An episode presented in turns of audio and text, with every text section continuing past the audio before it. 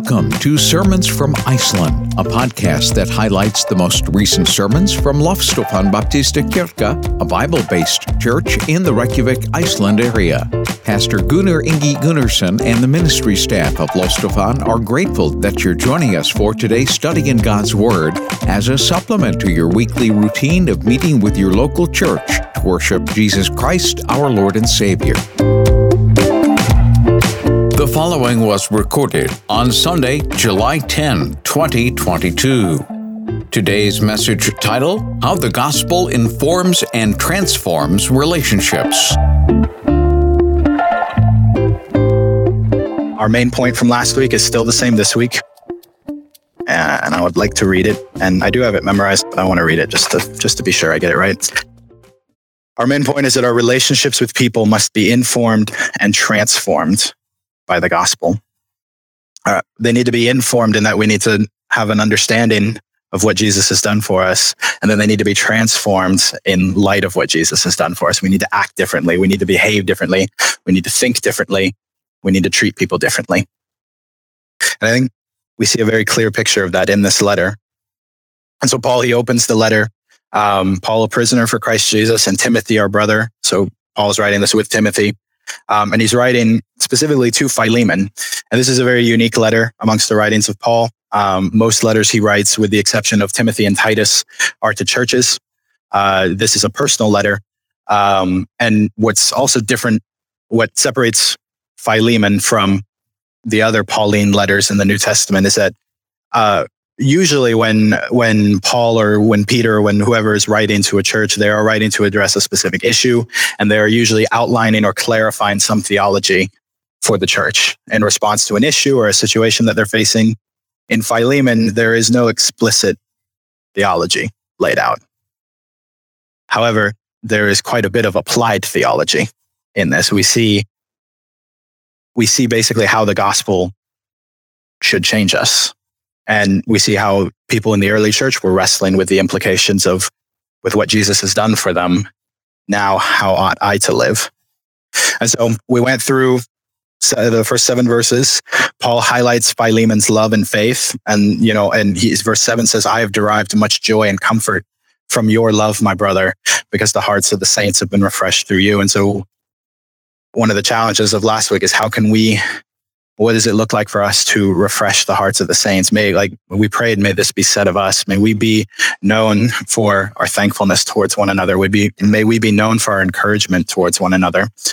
And so now with that, and still with our main point that our relationships with people must be both informed and transformed by the gospel. Now we jump into verse eight. And Paul says, accordingly, though I am bold enough in Christ to command you to do what is required, yet for love's sake, I prefer to appeal to you. And so, and and notice that just right off the bat is already maybe not what we would expect. You know, Onesimus, well, so Philemon, first of all, is um, he's the head of a household. He lives in Colossae. Um, and Onesimus was a slave of his who has run away, has found Paul in Rome, um, and now is being sent back. And this letter is written uh, roughly sixty-two A D. It's actually written at the same time as Ephesians and Colossians. And all three of these letters are sent by Paul while he's in prison in Rome to these churches. Um, and we'll we'll we'll compare them a little bit uh, down the road as there's a bit of overlap. But Onesimus is, yeah, he's a runaway slave. He, but he's he's become a convert now. He's come to understand the gospel of Jesus. That's changed his heart and has changed his life. Um, and Philemon, who Paul has been hearing about, you know, his, uh, you know, he says, I hear of your love and the faith that you have toward the Lord Jesus uh, and for all the saints. Uh, and I pray that the sharing of your faith may become effective. So, so Philemon, you know, he, he already has really been living out the truths of the gospel. He's already been like, his life has, has clearly been changed. Um, and Paul could, you know, tell Onesimus, he could tell Philemon in this letter, like he says, I, I am bold enough in Christ to command you to do what is required. Because while the New Testament doesn't ever explicitly condemn slavery or even other social institutions, the New Testament very clearly and very often undermines those social institutions that are incompatible with hearts changed by the gospel. And this is another instance, slavery is incompatible with the gospel. And so we see Paul undermining this here, because when, if everyone is, yeah, truly equal in Christ, then it doesn't really make sense to have masters and slaves. That doesn't really, that doesn't really work. And it is, it, it is right that Philemon free Onesimus, that he gives him his freedom, that he treats him differently. That is all correct. And Paul could say, I'm an eyewitness to the resurrection, to the resurrected Christ. Jesus appeared to me on the road to Damascus. Paul has the capital A apostolic authority. Paul has the authority to write things that are inspired and the, that the Holy Spirit is inspired, that we consider scripture. And so he could say, I, Paul, writer of most of the New Testament, command you to free your slave, especially now that he's a brother, especially now that he's been saved, that he's come to understand what Jesus has done for him. Yet, for love's sake, I prefer to appeal to you. And isn't appealing over commanding usually more effective? Now, of course, command, I'm not saying that we should never, commands are necessary sometimes. God gives them. There's a reason God gives them, because we just simply won't do them otherwise. But especially in our interpersonal relationships, and especially, you know, as you, you know, as, as many of you, you know, maybe have, you know, you have your spheres of influence and whatnot. And, and especially as, as Christians, if you're an older Christian, if, if someone is under you, whatever, whatever that is, whatever that might look like, are not appeals generally more effective than commands? And even, even Jesus often appeals. He does give commands. Don't get me wrong. The New Testament is like, com, like so full of commands, but it's also full of appeals. Like, God relates to us first and foremost in his love for us. Like, he knows that we're sinners and that we can't keep the commands he's given us. And so he relates to us in love. And that's the thing, is when a heart has been changed by the gospel, when a life has been transformed, when our relationships are being both informed and transformed, appeals are generally more effective. And they also give a chance for the other person. Like, if I command Kelvin, I'm sorry, I'm going to pick on you. You're right in my line of vision. Um, if I command Kelvin to do something, he might, he honestly, he would probably do it, because he's a really good guy and he would probably do it.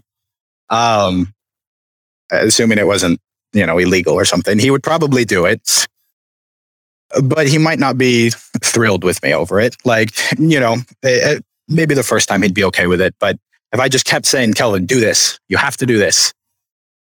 Kelvin, I'm an elder in this church. You have to do this. If I, if I kept doing that, it would start to wear on him. He would start to be like, man, I just, I wish Elliot would like trust me once. Like, I, I want to serve this church. I want to do these things. I like, I wish, like, if I keep commanding him, it's going to burden him. Whereas I can appeal to him. I can ask, hey, I actually need your help. Like, or this needs to get done and it, it should be done. I can appeal to him.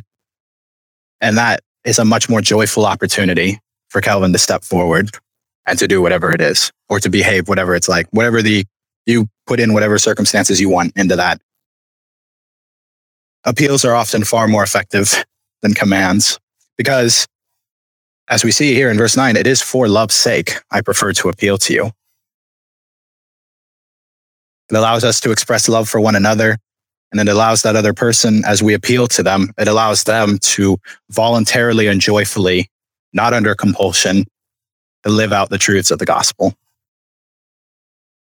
And this entire letter is one of appeal.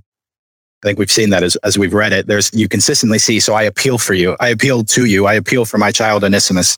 I appeal, I appeal, I appeal. And it's interesting because Paul is essentially asking Philemon to do what he's already praised Philemon for doing in the previous verses in four through seven. Because remember, Um, so if you look at verse six,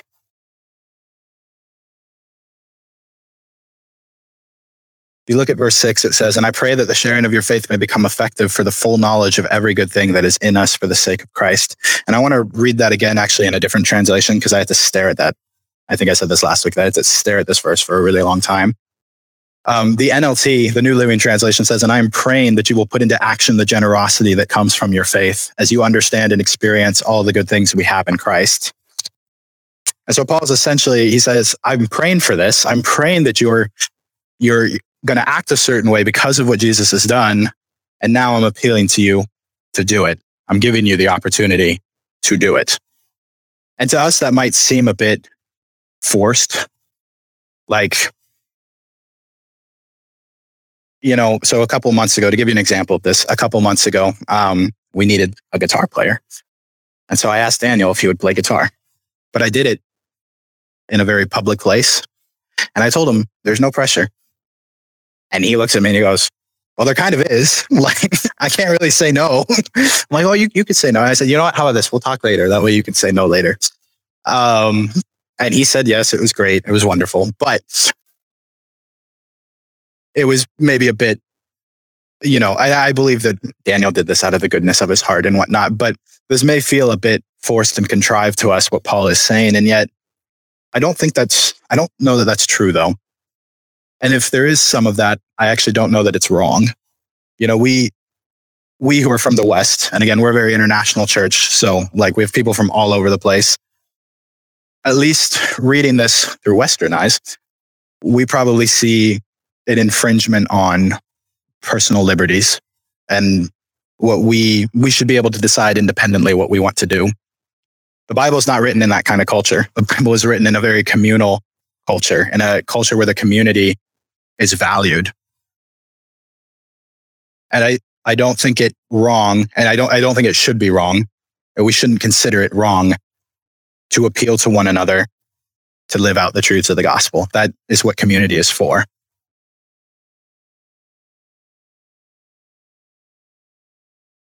And notice even too that Paul throughout this letter, he's consistently using terms of affection, either towards Philemon, towards Onesimus, towards um, towards others, um, our beloved fellow worker, our sister, our fellow soldier, Timothy, our brother. I've derived much joy and comfort from your love, my brother. There are consistent terms of appeal and of of just the the, the tone of this letter is one of affection. And I think that's important to our understanding of how our relationships ought to ought to change in light of the gospel, that there is an affection now. There is a gentleness.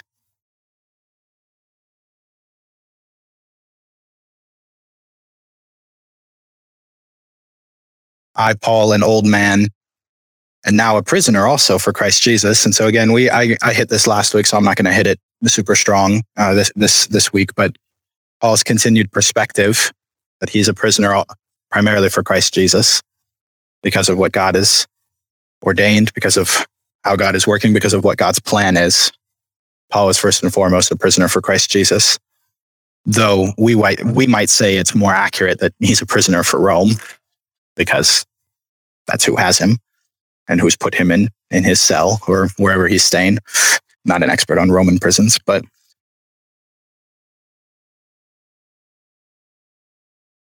we see that the gospel needs to both inform and transform our relationships. And so verse ten, I appeal to you, you as Philemon, for my child, Onesimus, whose father I became in my imprisonment. That's quite a crazy verse, actually. Like, Onesimus is his former slave who runs away. They haven't known each other that long. It's been maybe a few years, tops, but most likely it hasn't. I don't think Paul let this sit. I don't think he let this situation sit and fester for years. But look at how he describes his relationship with Onesimus. I appeal to you for my child, whose father I became. Something changed drastically. And the gospel does that. The gospel changes our relationships. Well, first and foremost, our relationship with God, because that's the big one that needs to be changed. But then from that, our relationships with each other change drastically. And I'm not saying that you're going to start considering everyone your child and whatnot, but and everyone your father, but our relationships are going to change. And if they don't, that's cause for concern. If the gospel doesn't change and inform your relationships, you might have the wrong gospel.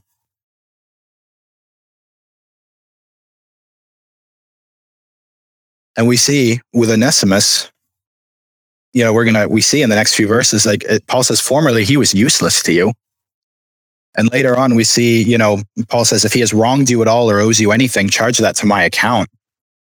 So we see that there, there's something between Onesimus and Philemon. Onesimus in some way wronged Philemon, whether it's monetary theft, whether it was just the shame of his behavior, however, whatever it is, Onesimus has wronged Philemon in some way. And we see a, just a complete transformation. And actually, um, flip over with me just a few pages in your Bible back to Colossians. Because again, as I said, you know, Colossians, Ephesians, and Philemon are all sent by the same man, by Tychicus. And if you look back in Colossians four, this is in Paul's final greetings. Um, you know, he's like, he says in verse seven of chapter four, Tychicus will tell you about all my activities. He is a beloved brother and a faithful minister and a fellow servant in the Lord. I've sent him to you for this very purpose, that you may know how we are and that he may encourage your hearts. And with him, Onesimus, our faithful and beloved brother, who is one of you. And they will tell you of everything that has taken place here. It's quite possible Philemon heard that and he's like, faithful and beloved? What? Oh, that wasn't the case when he left, when he ran away. But here we are now, our faithful and beloved brother. That is how Paul describes Onesimus. Something changed. The gospel changed him. The good news of Jesus changed him. And if it doesn't change us, then we have the wrong gospel. And in verse eleven, so we don't get this in, in English, but in the Greek, Onesimus means useful or purposeful or beneficial. And in verse eleven, Paul is using a play on words there. Like formerly, he was not Onesimus to you. He was not useful to you. He was not beneficial to you. But now he is indeed Onesimus to you and to me. The gospel changes relationships and it changes our lives. Now Onesimus is, he's faithful, he's beloved, he's encouraging, he builds up. It's quite possible even that Onesimus, uh, I'm, and I, we don't see this in the text, I'm extrapolating from changed relationships, but it's quite possible that Onesimus himself is like, yeah, Paul, I'm a runaway slave. I actually really, I didn't leave things well with, with my former master, well, with my master, with Philemon. Like, it may very well be that Onesimus initiated this. And even if he didn't initiate it, he's still willing to submit to Paul's appeal to him of like, hey, you need to make this right. We need to make this right. Because Paul even says in verse thirteen of Philemon, I would have been glad to keep him with me in order that he might serve me on your behalf during my imprisonment for the gospel. Like Paul would, he would rather not send Onesimus back right now. Onesimus is useful to him. As the name implies, Onesimus is useful to him. But the thing is, is if Paul had kept Onesimus, then Philemon wouldn't have had this chance to actually live out the truths of the gospel. There still would have been this conflict, this unresolved conflict. And that actually is antithetical to the gospel. That goes against the truths of the gospel.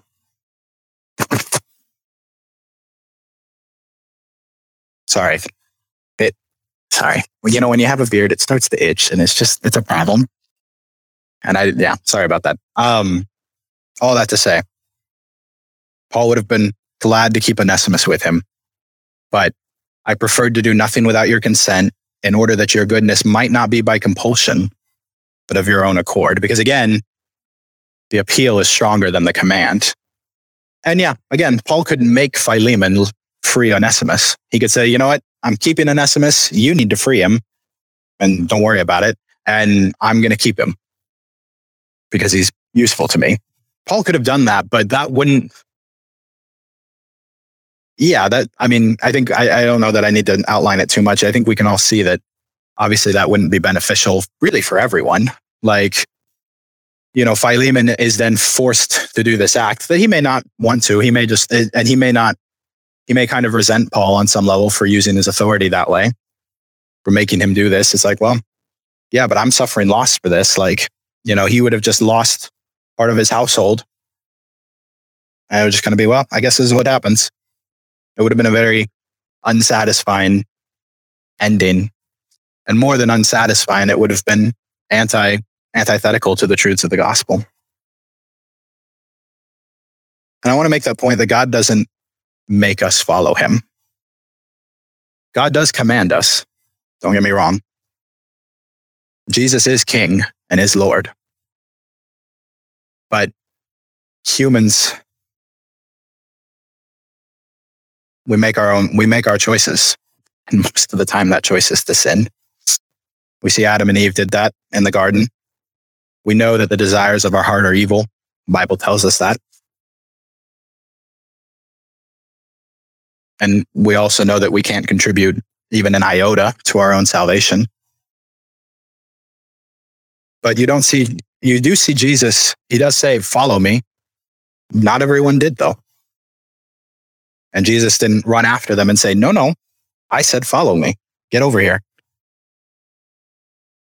I don't know how Jesus would have done that, but just my mental image. But Jesus didn't do that. He let people walk. He was saddened when they did it. When the rich young ruler leaves, you know, it, the, Luke tells us that Jesus is filled with compassion for him. He doesn't make him follow. He doesn't make the rich young ruler follow him.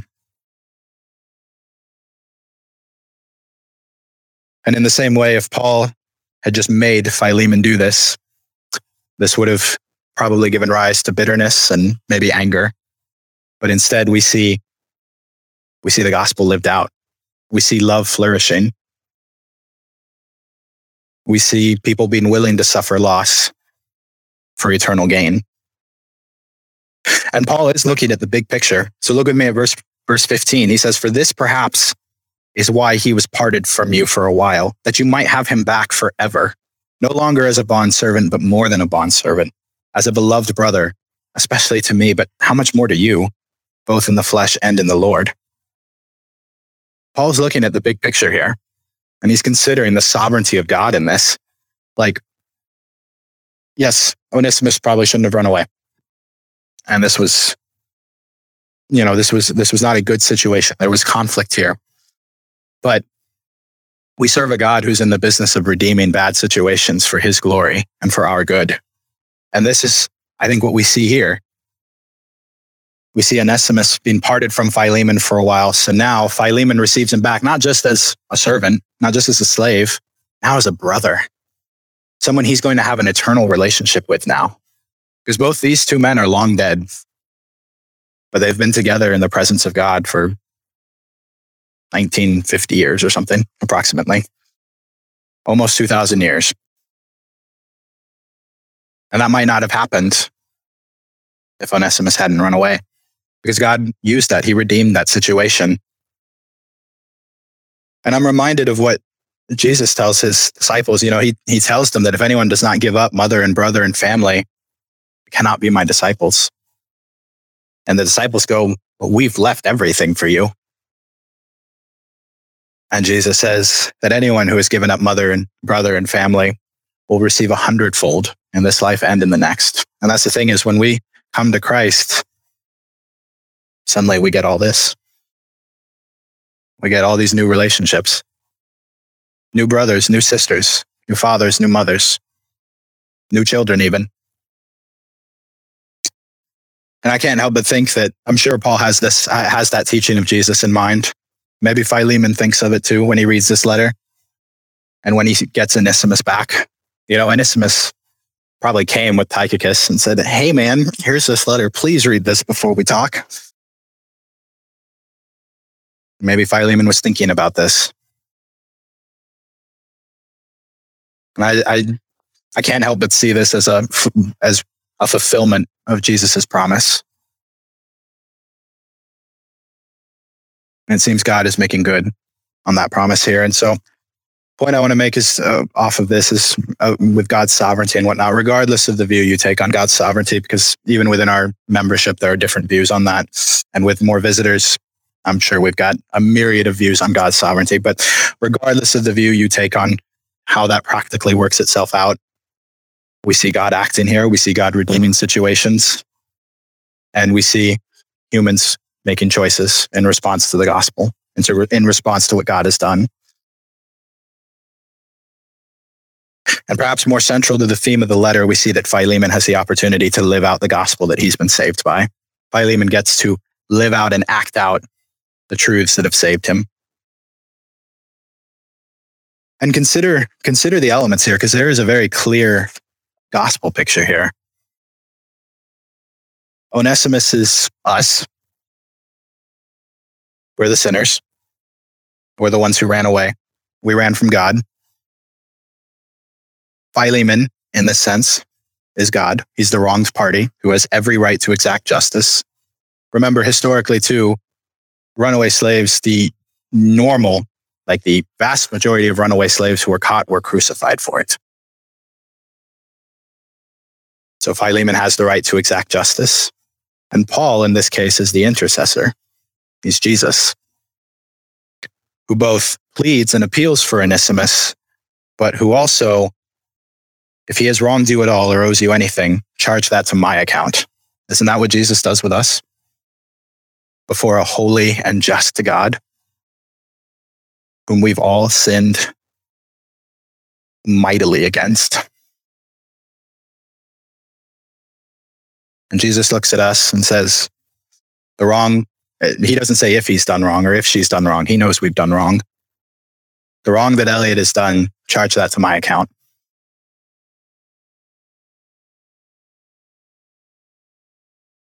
And of course, Philemon, like, of course, this is, this is an acting out of the gospel. Obviously, Philemon is not God. Paul is not Jesus. All three of these men are sinners who all need Jesus. But we see a live action picture of the gospel, if you will, in the life of the early church here. Because remember, our relationships with people need to be informed and transformed by the gospel. So verse seventeen, Paul says, if you consider me your partner, receive him, receive Onesimus as you, as you would receive me. Remember, Onesimus is a slave and a runaway slave at that.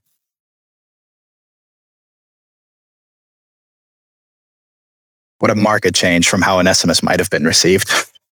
I was like, receive Onesimus as if you were receiving literally one of the twelve apostles, one of the like pillars of the early church, one of the eyewitnesses to the resurrected Jesus. And again, isn't that how we're received? We're not received as, you know, we're not as slaves, as sinners.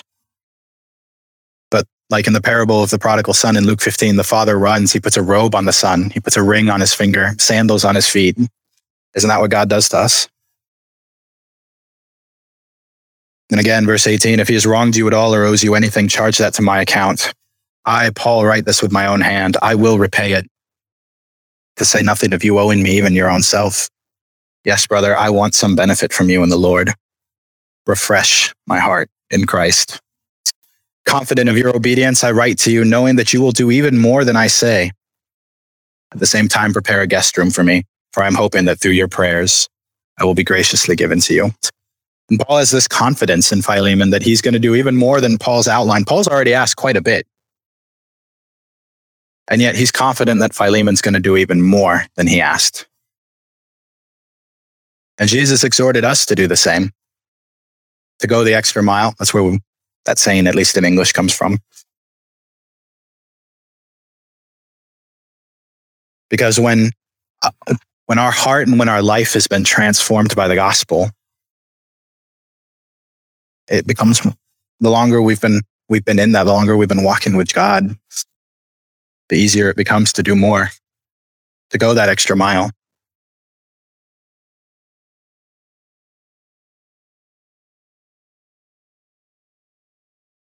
And especially if that person is your brother or sister or Christ. if Kelvin if Kelvin asks me for something and he needs help with something, well, I mean, I can just help him, I suppose, and just do that thing. But maybe I'd also want to, like, if if there's more to the situation, then yeah, I'd want to go that extra mile. I hope I hope that my life would be changed that way, that I'd want to do that extra step, that I'd want to do more than that, more than what he asked.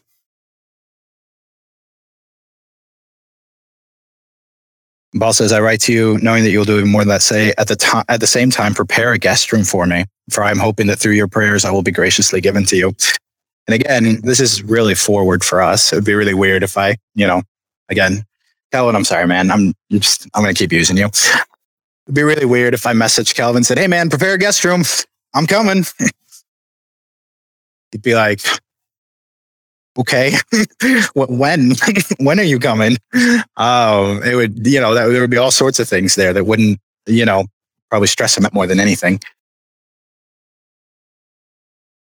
But Paul expects hospitality, and he expects that Philemon's going to pray for him.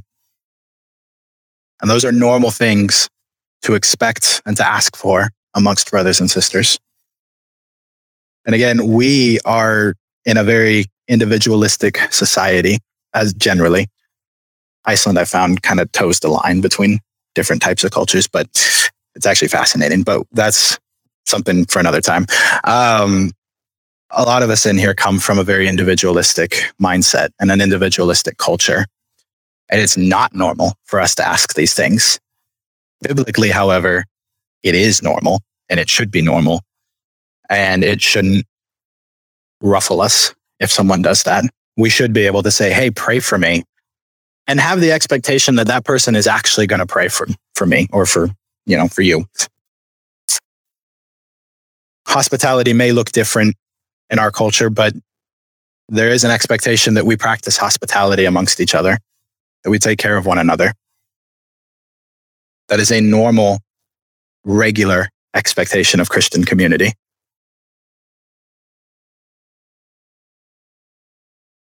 And even verse twenty, again, so forward. Yes, brother, I want some benefit from you in the Lord. When's the last time anyone said that to you?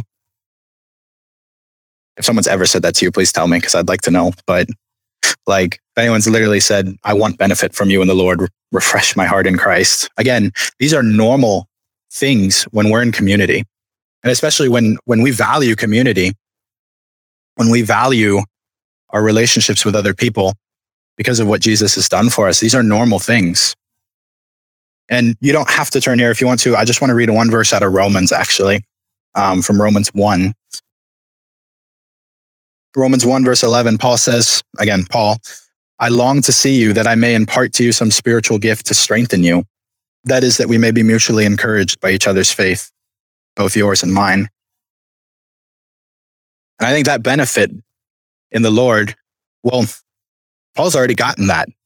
In verse four, he says, I thank my God. This is back in Philemon, by the way. I thank my God always when I remember you in my prayers, because I hear of your love and of the faith that you have to, toward the Lord Jesus and for all the saints. And I pray that the sharing of your faith may become effective for the full knowledge of every good thing that is in us for the sake of Christ. For I have derived much joy and comfort from your love, my brother, because the hearts of the saints have been refreshed through you. And again, he's like, I want some of that. I want to be built up by your faith. And that's normal. And we can ask for that. What would it look like if we were that weird church that asked for that from each other?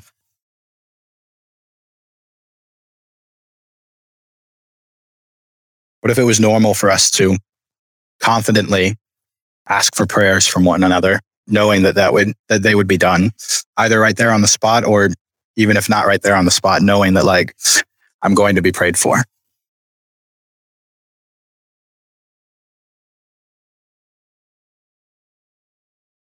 What would it look like for us to benefit each other in the Lord? Verse twenty-three, Epaphras, my fellow prisoner in Christ Jesus, sends greetings to you. And so do Mark, Aristarchus, Demas, and Luke, my fellow workers. The grace of the Lord Jesus Christ be with your spirit. So a couple things before we jump to application. First of all, we made this point last week. I'm going to make it again. Most of the letters in the New Testament are not written just by the person, by the one person. These are usually written with multiple people who are helping maybe edit, helping draft, whatever it is, um, maybe giving clarifying information about the situation that's going on, about the people that are being written to. And so again, it's small. It's easy to, we skip over the final greetings all the time, but they do show us a community and a strong community. And I want to highlight Epaphras. Turn back with me to Colossians four again. This time, verse twelve. Colossians four, verse twelve. Epaphras, who is one of you, a servant of Christ Jesus, greets you. And again, always struggling on your behalf in his prayers, that you may stand mature and fully assured in all the will of God. I bear him witness that he has worked hard for you and for those in Laodicea and Hierapolis. Luke, the beloved physician, greets you, as does Demas. These are same guys who are mentioned in this letter. Give my greetings to the brothers at Laodicea and to Nympha and the church in her house. And when this letter has been read among you, have it also read in the church of the Laodiceans. And see that you also read the letter from Laodicea. And so we see, yeah, like I, I think I've made the point. We see that this isn't done in isolation. These are the same people. And, and he mentions Mark and Aristarchus just above that. I didn't read those verses in Colossians, but he mentions them as well. They're all part of this. They're all, they're all invested in these churches, invested in the, the strengthening and the maturing of the faith of these believers. He calls them my fellow workers. And then lastly, the grace of the Lord Jesus Christ be with your spirit. And again, we made this point last week as Paul opens the letter in verse three with grace to you and peace from God our Father and the Lord Jesus Christ. And again, grace and then peace in that order. And that is the gospel, that we ran from God, like Onesimus. We ran from God. We sinned against him. And God ran after us and extended grace to us so that we might have peace with him. If you're in here and you're not a Christian, if you don't understand what that means, if you've never accepted and surrendered to Jesus as your Lord and Savior, then I'd love to talk to you. I'd love to explain that more and walk with you through that. And so what does this mean for us? What is this little letter? That's a very specific situation in Colossae, which is modern day Turkey. What does this mean for us? Our relationships with people must be both informed and transformed by the gospel. What does that look like in your life? You don't need to answer me, but I wanted to give you a couple seconds to ponder that. What, what does it look like for the gospel to inform and transform your relationships? And you may be sitting there going, well, they have been. And praise God for that. I want to push you, though, onwards and upwards into maturity. What does it look like to take another step in that?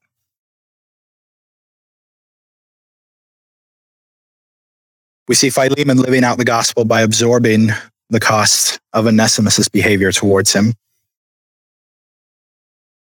And we're not one hundred percent sure, by the way, what Philemon does, but given the how this letter is circulated in the early church, it would be kind of odd if he hadn't done that. It seems very likely that Philemon did, in fact, do much more than Paul asked. Church tradition has it that Onesimus was given his freedom and that he actually became a bishop later on in Ephesus. So um, Onesimus is a relatively common name, though, so we're not we're not even remotely one hundred percent sure about that. But but Philemon, you know, the example we're given at least is one of absorbing the cost of someone's behavior towards us. So whose behavior do you need to absorb the cost of? Is it your spouse? Is it a friend? Is it a coworker? Is it a sibling? Whose behavior do you need to absorb the cost of? We also see Paul seeking to reconcile people, seeking to reconcile two brothers.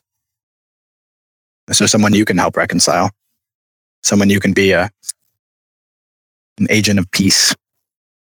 Before. Is there a situation where you, like Onesimus, need to own the wrong you've done and need to go back and seek forgiveness, seek reconciliation?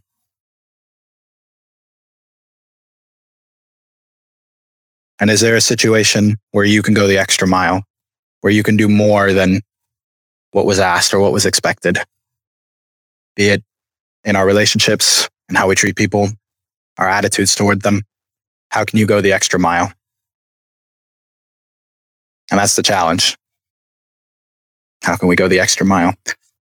And it's hard to do what we, it's hard to live out these truths because, well, people are jerks to us sometimes.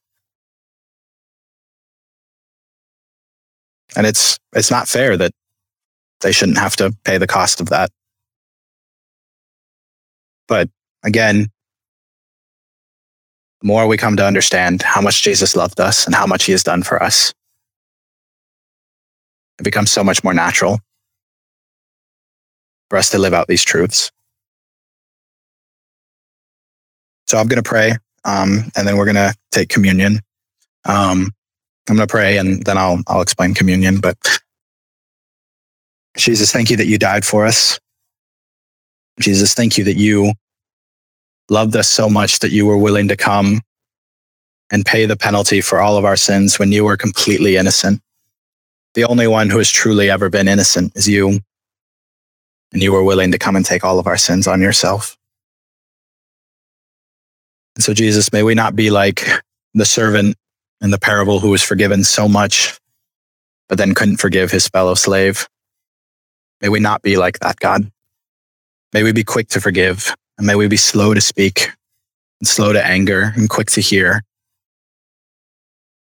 May our relationships be both informed and transformed by the gospel. Holy Spirit, thank you for giving us Philemon. Thank you for including this in the Bible.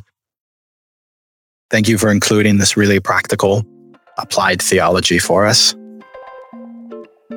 Thank you for the word that you have given us, that you've inspired, and that you illuminate for us, and you make us understand. In Jesus' name, amen.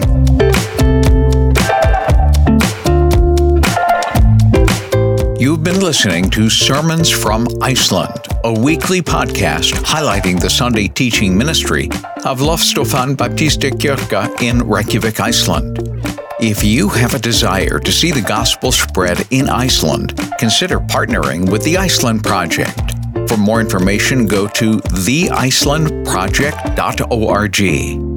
If you live in Iceland or plan on visiting Iceland soon, make plans to worship with us at eleven a.m. on Sundays. Our address is Fagrathing two A, Kópavogur, only seven miles or twelve kilometers southeast of downtown Reykjavik. You can reach Pastor Gunnar via the Loftstofan Facebook page or by email. His address is loftstofan at loftstofan dot is. Join us next week for another Bible-based and Jesus-centered message on Sermons from Iceland.